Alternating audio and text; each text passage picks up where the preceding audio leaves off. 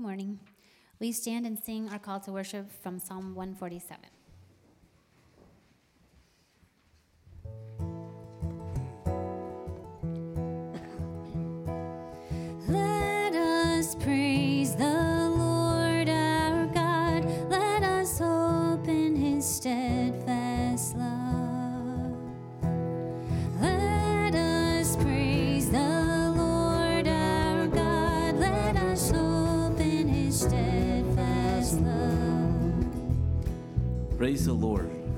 Good to sing praises to our God, for it is pleasant, and a song of praise is fitting. The Lord builds up Jerusalem, he gathers the outcast of Israel. Great is our Lord, and abundant in power. His understanding is beyond measure. The Lord lifts up the humble, he casts the wicked to the ground.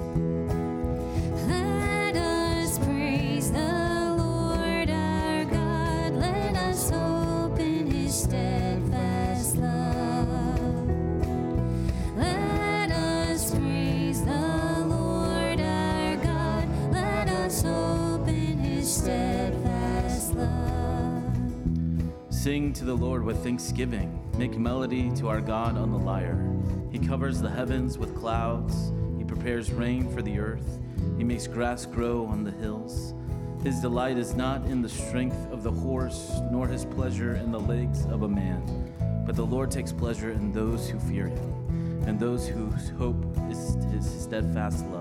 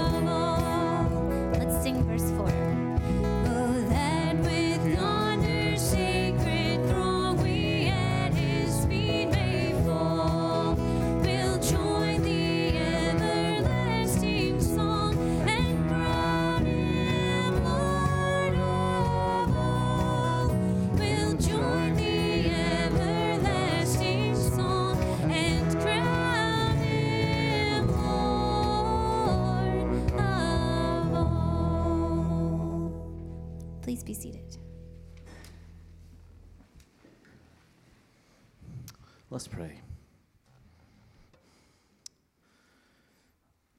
Almighty God, you have called us out of rebellion, called us out of sin to be your people.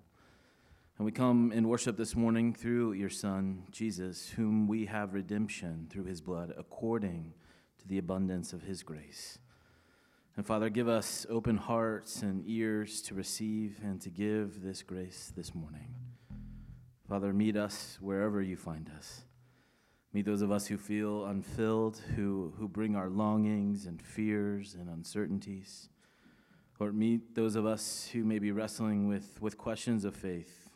And may our doubts, our, our struggles be places where we find you and meet you and your patient and enduring love. Father, join those of us in the mundane, in the consistent, everyday patterns of family life, in the, in the rhythms of home and work. May we experience the security of your faithful and abiding presence every day, moment by moment. And Lord, meet us in the deep down places, the, the feelings, the thoughts that provoke in us fear or shame, that can even lead to actions that hold our guilt and regrets. May these things find home in your kindness, your kindness that turns us around, that makes straight the crooked paths of our lives.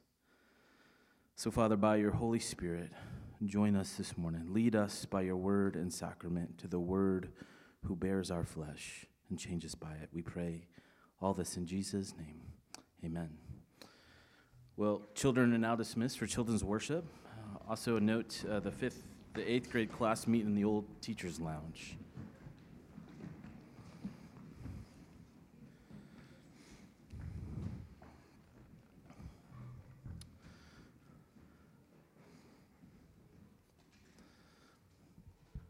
Well, we turn now to our time of confession and, and, and assurance, time where we do acknowledge with God our sin and our need of Him, and we do so anticipating, knowing that His mercy is at hand.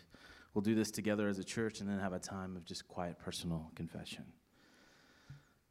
Lord Jesus, the suffering servant who carried our sorrows and was pierced for our transgressions, we thank you for the mercy you have lavished on us. When we were estranged from God, you acted with sacrificial love to reconnect us and bring us peace. Jesus, you tell us that we are to love one another as you have loved us. So we confess how difficult it is to care deeply for the well being of others. When mistreated, we confess it is hard to trust you. It is hard to set down retaliation or getting even. Jesus, in your steadfast love and gentleness, have mercy upon us. Amen.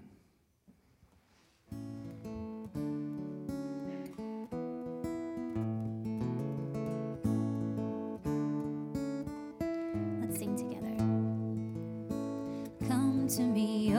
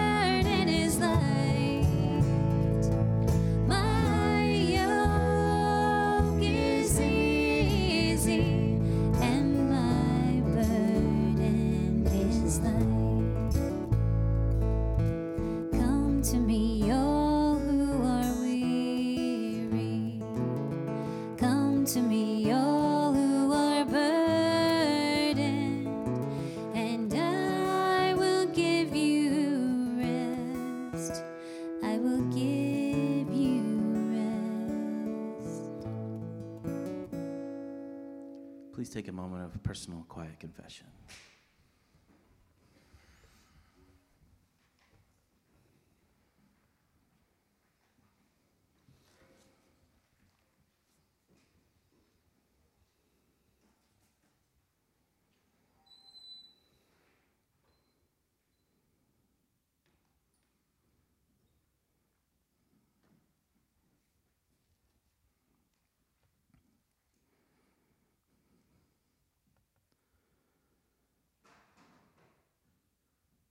Father, we come to you in faith, knowing that it is your kindness that leads us to repentance.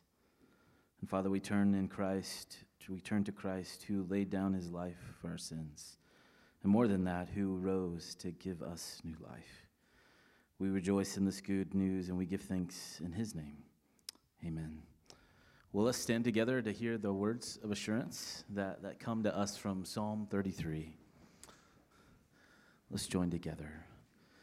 Behold, the eye of the Lord is on those who fear him, on those whose hope is in his steadfast love.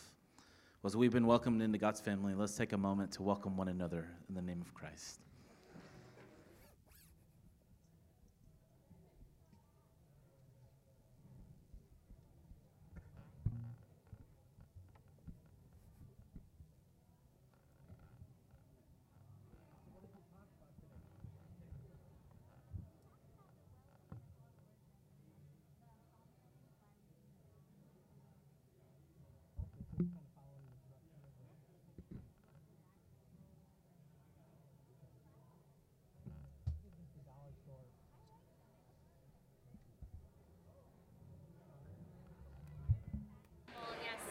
This way, disguise my real identity too. Right, yeah, yeah.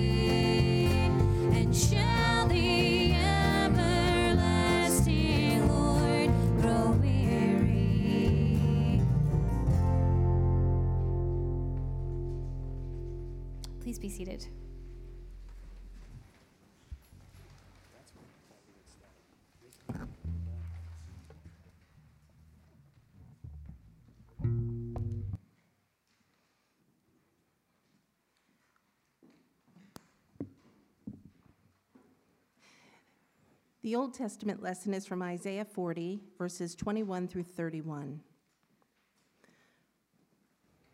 Do you not know?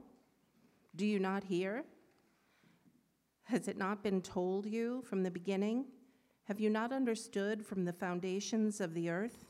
It is he who sits above the circle of the earth, and its inhabitants are like grasshoppers, who stretches out the heavens like a curtain and spreads them like a tent to dwell in, who brings princes to nothing and makes the rulers of the earth as emptiness. Scarcely are they planted, scarcely sown. Scarcely has their stem taken root in the earth when he blows on them and they wither, and the tempest carries them off like stubble. To whom then will you compare me? That I should be like him, says the Holy One. Lift up your eyes on high and see who created these. He who brings out their host by number, calling them all by name, by the greatness of his might, and because he is strong in power, not one is missing. Why do you say, O Jacob, and speak, O Israel, my way is hidden from the Lord? And my right is disregarded by my God. Have you not known? Have you not heard? The Lord is the everlasting God, the creator of the ends of the earth. He does not faint or grow weary. His understanding is unsearchable. He gives power to the faint, and to him who has no might, he increases strength. Even youths shall faint and be weary and young men shall fall exhausted. But they who wait for the Lord shall renew their strength. They shall mount up with wings like eagles. They shall run and not be weary. They shall walk and not faint. The New Testament lesson is from 1 Corinthians 9 16 through 23. For if I preach the gospel, that gives me no ground for boasting. For necessity is laid upon me. Woe to me if I do not preach the gospel. For if I do this of my own will, I have a reward. But if not of my own will, I am still entrusted with a stewardship. What then is my reward? That in my preaching I may represent the gospel free of charge so as not to make full use of my right in the gospel. For though I am free from all, I have made myself a servant to all, that I might win more of them. To the Jews I became a Jew in order to win Jews. To those under the law, I became as one under the law, though not being myself under the law, that I might win those under the law. To those outside the law, I became as one outside the law, not being outside the law of God, but under the law of Christ, that I might win those outside the law. To the weak, I became weak, that I might win the weak. I have become all things to all people, that by all means I might save some. I do it all for the sake of the gospel, that I may share with them in its blessings. This is the word of the Lord.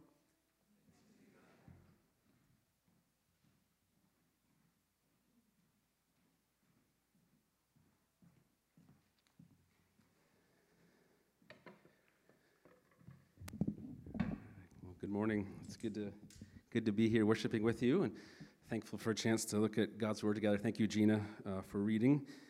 Uh, we are going to continue our sermon series uh, during this season of Epiphany.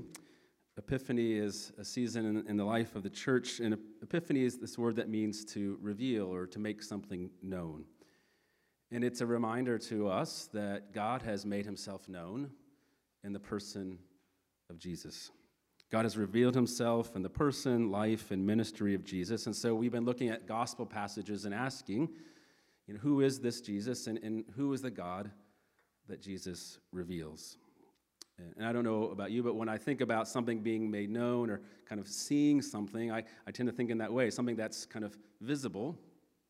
But our passage this morning reminds us that part of what Jesus was doing was revealing not just in his physical presence, but in the things that he taught. That part of the way that God reveals, part of the way Jesus reveals God is through his teaching. And so part of the way we get to know who Jesus is and, and know the God that Jesus is revealing is by listening, it's by hearing. I'm not sure why, but when I thought of the hearing, this act of hearing, I, I thought of my, my dog. My dog's named May. She's not necessarily very good at hearing, it seems like, but uh, I, I, read a, a story that dogs, or not story, an article, that dogs, like humans, have all five senses right? Smell, hearing, sight, touch, and taste. However, dogs rely on different senses than we do. The two primary senses for dogs are smell and hearing. Scientific studies tell us that a human, I mean, sorry, a dog, can smell 100,000 times better than a human. I don't even know how you quantify that. That seems, you know, it's a questionable scientific study, maybe, but uh, 100,000 times more powerful. As far as a dog's hearing, that why we can sometimes, you know, hopefully hear about 50 to 100 feet, most dogs can hear up to a quarter of a mile, which is 1,300 feet, or about 15 times what a human range is, sometimes even farther. And so, what I was reading said that because your dog barks, sometimes your dog might bark because they can hear something that you cannot hear. That might be the case for my dog. Usually, it seems like my dog barks because she's hungry or because the dog that she doesn't like is walking by the window. But I want us today to think about hearing and the power of hearing, how much we can hear, how much we don't hear, because we're going to look at a passage in which Jesus is teaching. It's part of his Sermon on the Plain from the Gospel of Luke.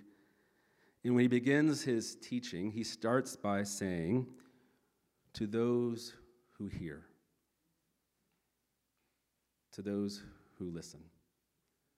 And so, right from the beginning, he's describing or defining his followers as those who pay attention to him, those who hear his voice, those who know his voice or, or follow his voice, those who hear and listen. So let's look at our passage. This is from Luke chapter 6, and we can hear what Jesus invites us to hear.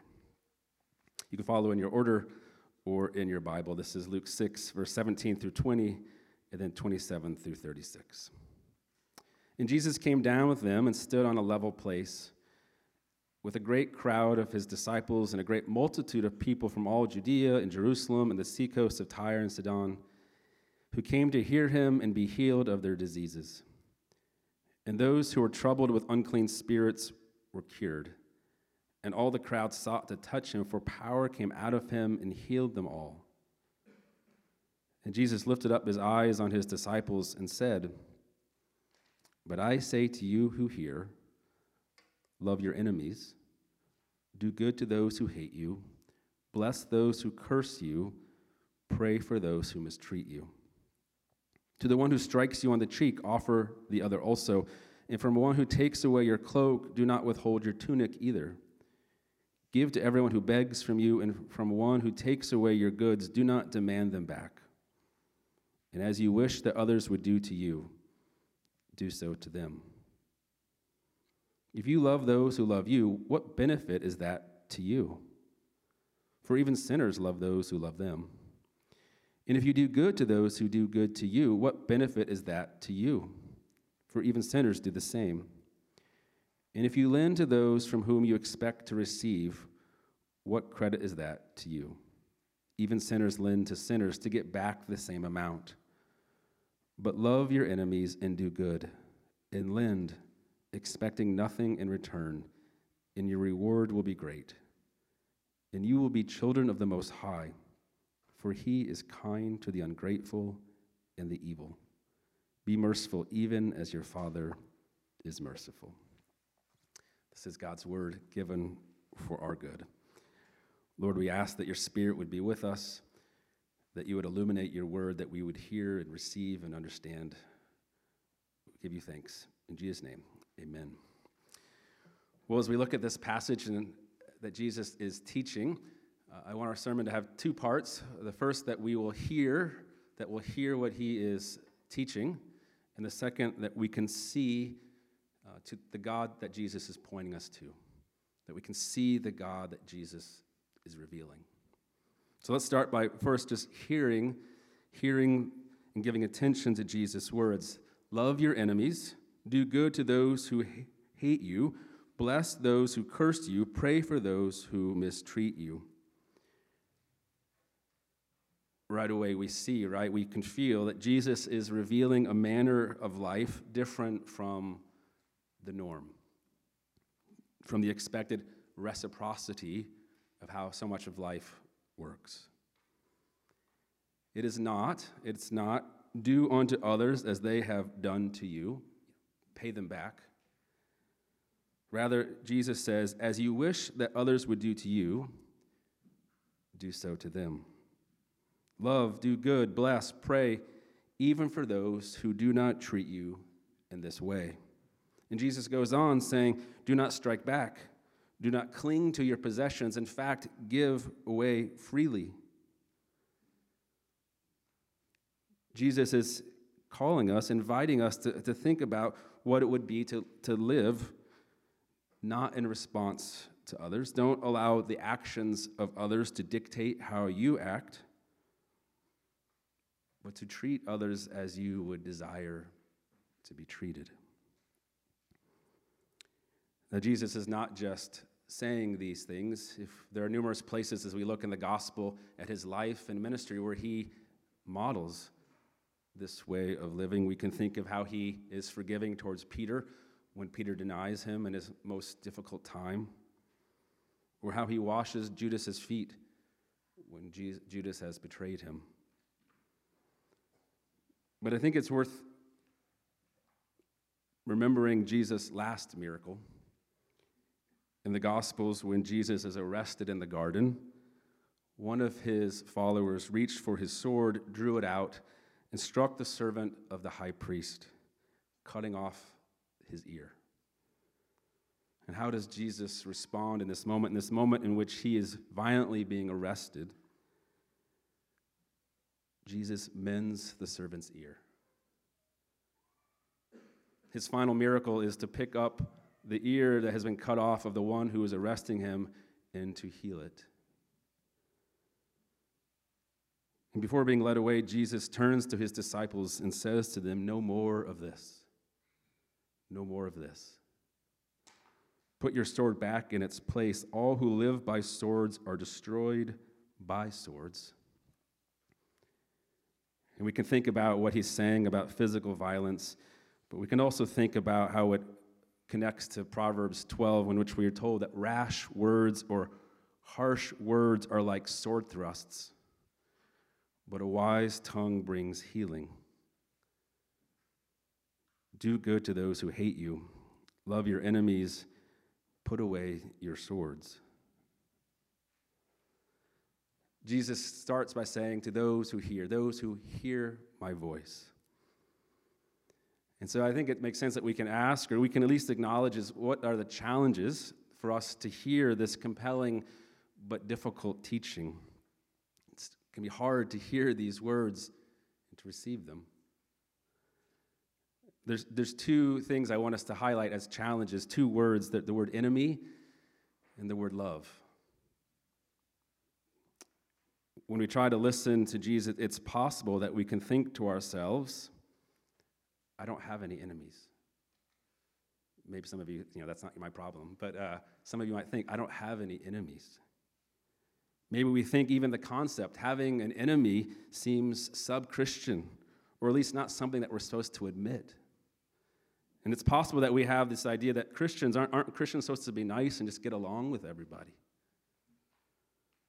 So, one of our first acts of hearing this teaching might be to honestly admit that there are persons, whether near to us or far, near to us or far, who have mistreated, slandered, or hated us. There are persons we are angry with, hurt by, that we do not like nor wish well. Thinking of such persons or such treatment can be painful and something that we often prefer to ignore. And so I want to be clear that this teaching that Jesus gives to us today does not dismiss the reality of evil, the reality of wrong or hurt. Jesus is not excusing those who have done wrong or nor telling victims that it's no big deal. That is not what he's saying in these commands. Many of us have been treated badly and hurt in significant ways or viewed unfairly or with dismission. And Jesus is not removing the need for wisdom, community, support, or guidance in how one might interact with someone who has deeply hurt you. And for, in fact, for many of us, if we hear this teaching, maybe along with acknowledging there's an enemy, maybe the first step is talking with a pastor or a counselor or a friend or brother or sister in Christ, even about what that might mean to seek help.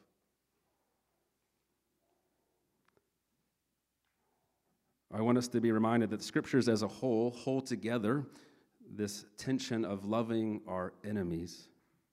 For example, in the Psalms, the Old Testament kind of prayer or songbook, there are numerous psalms that are often titled cursing psalms or imprecatory psalms, in which the person is crying out to God, asking God to judge his or her enemy, to see what's happened and to act and to vindicate, to cry out what has happened. And such Psalms teach us that love of enemies does not mean that we have to lie about the damage that's happened or insist through clenched teeth that everything's fine. The Apostle Paul says something similar in Romans 12. He says, Do not hit back. Do not insist on getting even. Beloved, do not avenge yourselves, but leave it to the justice of God. And then he quotes from Deuteronomy, which God says, I will do the judging, I will repay evil. For those who hear, the voice says to us, no personal vendettas, rather, we trust God, his teaching, and his action. Or what are some of the challenges for us to hear, for us to receive these compelling but difficult words?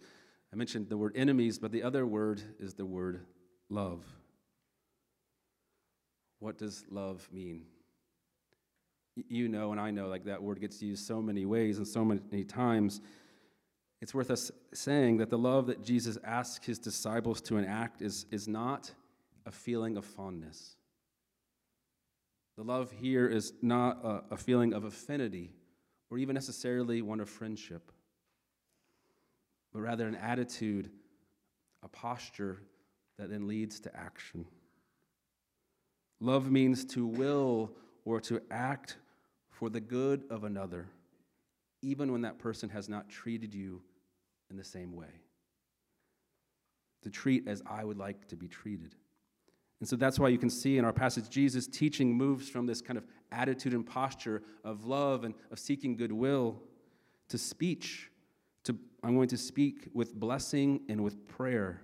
And then finally to action. I want to be one who gives, who goes beyond, who acts with generosity and freedom.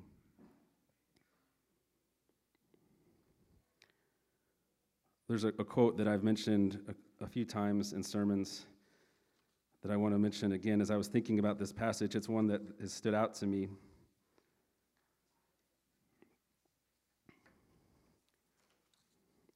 It says this When you are young, when you're young, it's easy to confuse strength with dominance.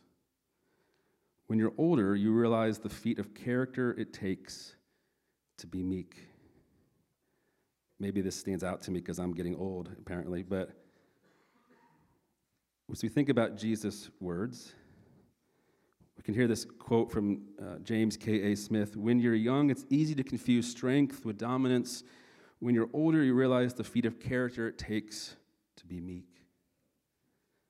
It's easy for us when we think about life, and our, and our, culture encourages this, right? To think about strength in terms of dominance, of getting my way, of having the final say, the, the last word. But what Jesus is inviting us to imagine would be rather that strength is one of meekness The opposite of meekness in the Bible, the opposite of meekness is cruelty or indulging in hate, kind of indulging in judgment. But meekness, rather, is a strength that's under control, a strength that serves a higher purpose or guidance than revenge or my way. And Jesus is inviting us into such meekness and generosity.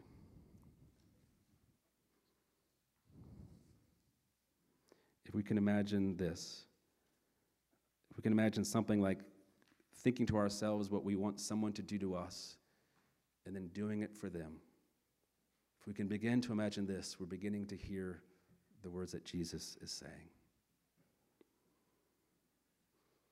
So, first, I want us to hear what Jesus is saying, hear his teaching. And the second thing I want us to, to explore today is that to see how Jesus is pointing us to the God he is revealing. These, these words point us to the God that Jesus reveals. Jesus says, Love your enemies. And then in the final section of our passage, he pushes it further, highlighting a difference that sets his way apart, a difference that sets his people apart when they obey his ways. And this difference is marked by the repeated phrase, What credit is that to you? or What benefit is that to you? Three times he says this If you love those who love you, what credit is that to you? Even sinners, those who do not follow my voice, even those who do not follow my voice, love those who love them. If you do good to those who are good to you, what benefit is that to you? Even sinners do that. If you lend to those from whom you expect repayment, what credit is that to you? Even sinners lend to sinners, expecting to be repaid in full. What credit is that to you? Saying, everyone, everyone does that. And Jesus wants to highlight the difference. But you, you who hear, you who follow my voice, you are to love your enemies, do good to them, lend to them without expecting to get anything back. Then, then you will be children of the Most High. For God is kind to the ungrateful and the evil. Be merciful, even as your Father is merciful. When you and I, when we are marked by this difference, when we give even to those who do not love us, or do not do good to us, or do not pay us back, then we will be like children displaying the ways of our Heavenly Father. Do you see what Jesus is saying?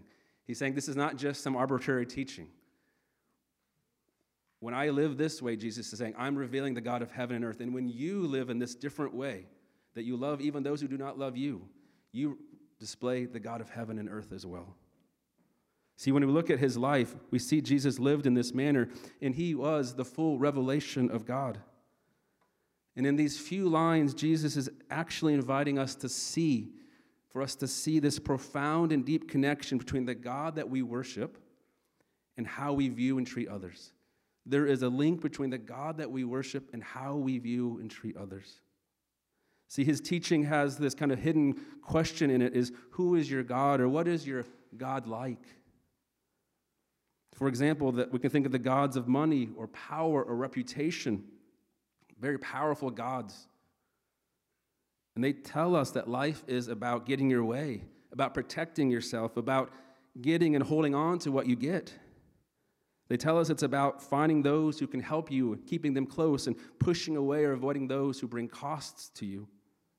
They tell us that you're on your own and that life is measured in how much you have and not letting others take advantage of you, making sure that you come out on top. These gods are prevalent and they invite us to a certain way of seeing and treating others. But your heavenly Father, Jesus says, is different. The God that I'm revealing, Jesus says, is different. The creator of heaven and earth is astonishingly generous, blessing all with life and provision, with gifts, even for the ungrateful and evil.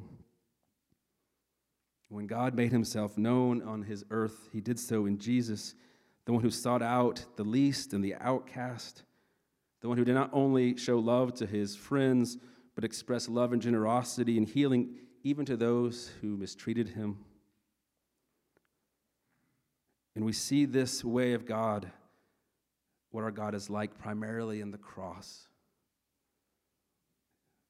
In Romans 5, we're reminded that God did not wait for us to clean ourselves up or to, to look a certain way or to make ourselves ready to pay Him back. But while we were still sinners,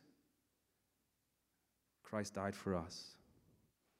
At the cross, Jesus moves to the outcast and the sinner to bear our guilt and our shame and even our death, not because we were worthy, but because He loved us even when we were not worthy.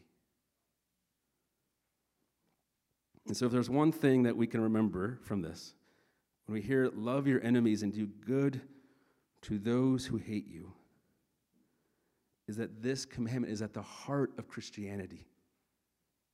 Is at the heart of Christianity because it is at the heart of the cross. What is our God like? God, because of his great love for us, takes upon himself all that's broken in us, all that's evil, all that's full of guilt and shame. Not because we're worthy and we'll pay him back, but because of his love, even for those who disregard him. This is at the heart of our faith because it's the way of our God. And Jesus is inviting us not just to some commandments, He's inviting us to encounter the God of grace and such as this. In the Old Testament, when Moses was giving the law to the people, one of the things that came up was that one day your children will ask you about the, the laws, or you're supposed to tell your children the commandments of God. And when they ask you, you know, tell me, tell me what are the rules? Like, how am I supposed to live? What are the commandments? Moses says you must start by talking about Egypt. No, no, I want to know what the rules are. Just tell me how I'm supposed to live. No, you have to start this way God rescued us from bondage in Egypt, God rescued us from suffering in the land of Pharaoh. God heard our cries and He set us free. He called us His beloved and His special ones. This is the starting point. This is the starting point. For it's only out of that, out of that act of love and rescue, that we can then ask God, How am I to live? How would I share and live out the grace that you've demonstrated to me? For grace and God's mercy always comes first, then obedience, then new ways of living. Love your enemies. Bless those who curse you. Do good to those who hate you. Pray for those who mistreat you. Jesus invites us to hear these words because they point us to the God that loves us and the God who has acted for us in Christ. Let us hear them this day and let us ponder how they invite us to walk with God. Amen. Let's pray. Lord, give you thanks for your word, and we thank you, Lord, that you are gracious to us. Even when we are ungrateful, filled with deceit, acting in ways that are evil. Thank you for your grace in Christ, and we pray, Lord, that that grace may overflow into how we use our strength and resources towards others. In Jesus' name we pray. Amen. Will you please stand with us and we'll sing together?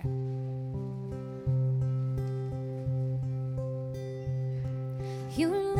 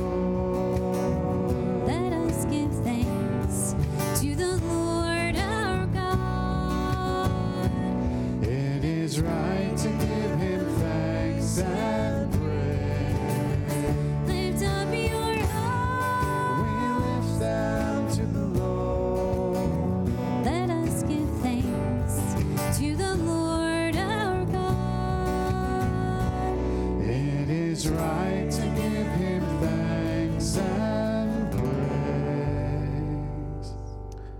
O Lord, our Lord, how majestic is your name in all the earth. Great is our Lord and abundant in power. His understanding is beyond measure. O Lord, you lift up the humble but cast the wicked to the ground. Therefore, it is good and right to join with your people on earth and all the company of heaven in the unending hymn.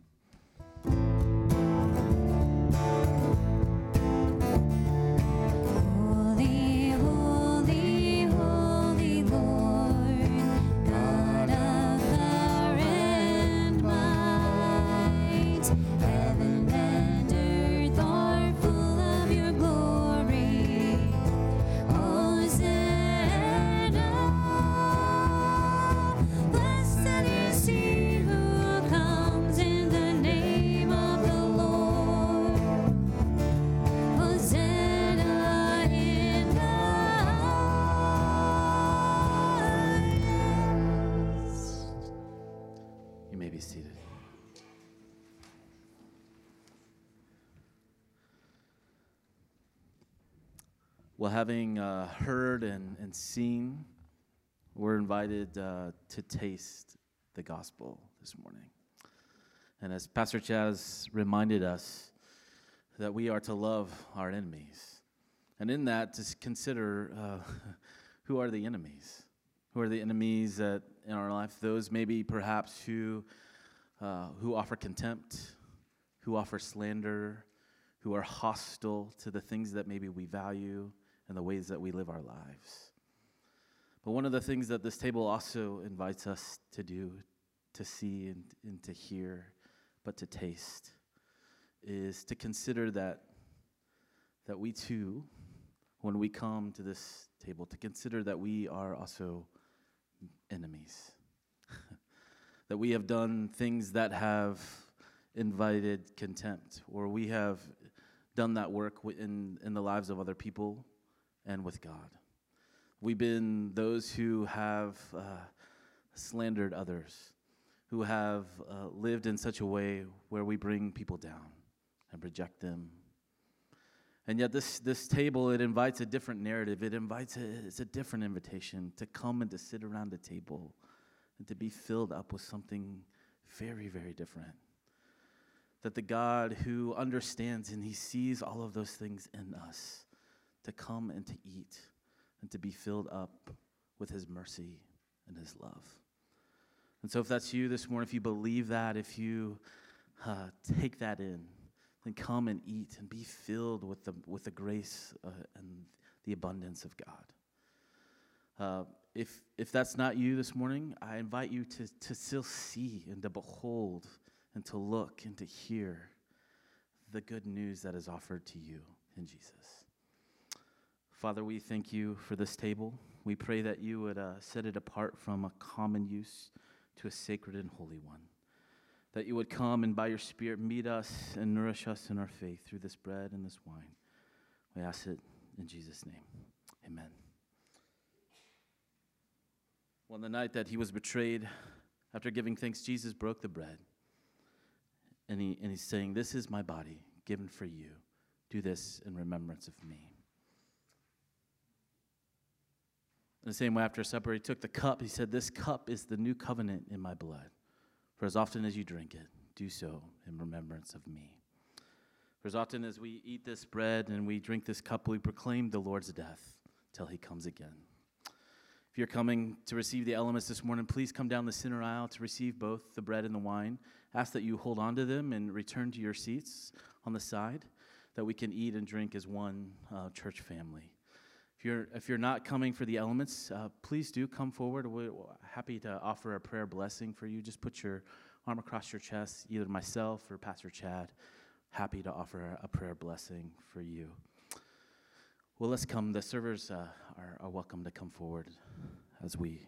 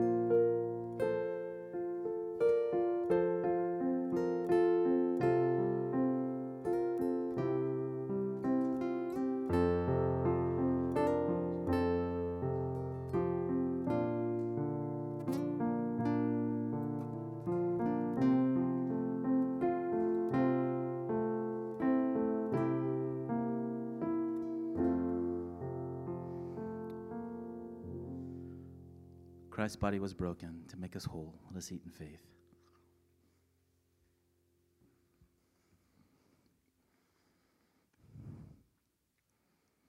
Christ's blood was shed to cover all of our sins. Let us drink in faith.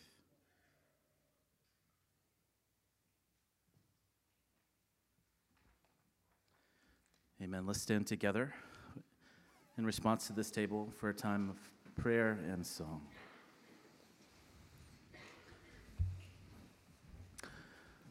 Lord Jesus Christ, you are the vine and we are the branches. Help us to abide in that, that our lives may produce good fruit. May you be glorified as we proclaim the mystery of faith.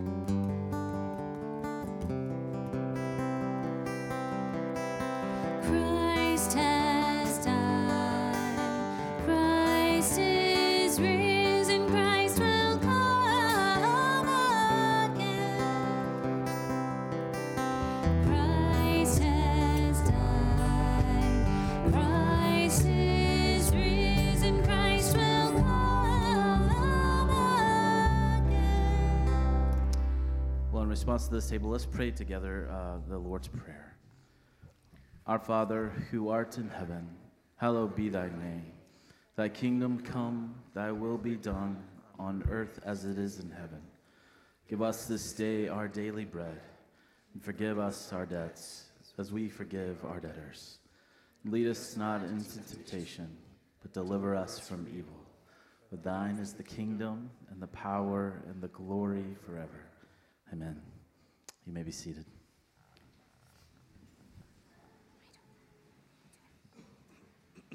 We're going to continue uh, worshiping through a time of giving, a chance to give our offering to God.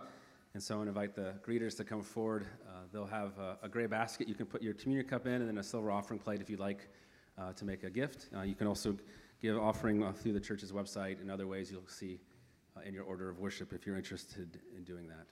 But want to say welcome again. Glad that we can worship together. If you uh, just started uh, worshiping here, we're glad that you're here and glad you joined us. A um, couple things that there is a black information pad under the chair in the center aisle. So if you're sitting in the center aisle, I encourage invite you to reach under there, uh, pick that up, and fill it out. Uh, you can fill it out and pass it down so you can know who you're worshiping with. And if you are uh, new to the church, it's great to have your information. We can follow up and share more information with, with you. Also, after the service, there's a time of coffee and bagels uh, in the hallway right behind me. Uh, you know, come and stay after, have a chance to get to know each other. There's coffee and bagels that we can enjoy together. Um, and also, just a reminder for anyone that's interested in the day of service and helping sort clothes um, uh, to welcome our new neighbors, the migrants that are settling in Chicago, then please uh, head over to the community space at noon today. Uh, we'll be there to help sort the clothes, and then we'll order some food and enjoy some lunch together as well. Let's continue uh, worshiping uh, through the giving of our gifts to God.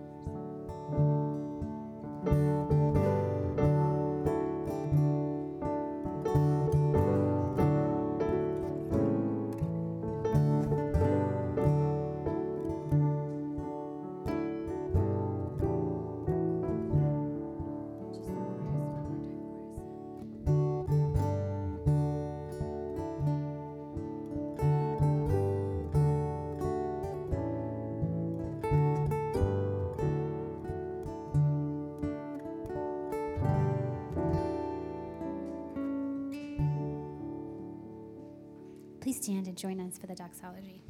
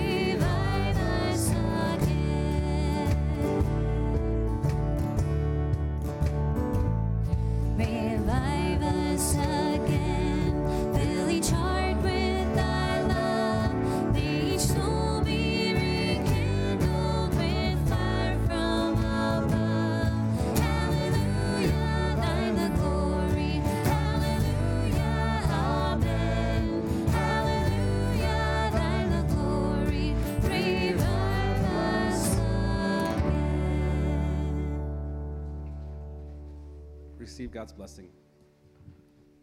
May the Lord bless you and keep you. May the Lord make his face shine upon you and be gracious to you. May the Lord lift up his countenance upon you and grant you his peace now and forever. Amen. You may go in peace.